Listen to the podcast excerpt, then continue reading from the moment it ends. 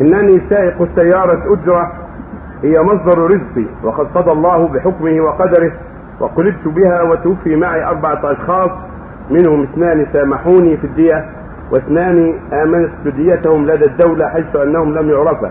هل علي صوم أو صدقة؟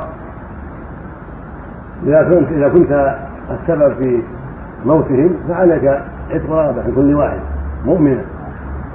فإن لم تجد صمت عن كل واحد شهرين. عن أربعة ثمانية أشهر. كل شهرين وحدها متتابعين. إذا كنت السبب مثل صرعت حتى انقلبت انخلفت الطريق حتى سجنت وانقلبت أو ما أشبه ذلك. كنت أنت السبب هذا الانقلاب. أو كنت سكران أو ناعس نايم أو تأكل الحبوب التي تغير شعور الإنسان فانقلبت بسبب ذلك. فعليك الدية وكفارة جميعا. أما إذا كان ملك تسبب الأمر غلبت التسبب أنت تمشي غير المعتاد ولم تخالف الطريق ولم تخالف النظم بل تمشي عقلك معك وشعورك معك ولكن قدر أن اختل شيء في السيارة من ذراع أو غيره أو بنشر أو غيره حصل انقلاب بسبب ذلك. من دون من دون أسباب منك فلا شيء.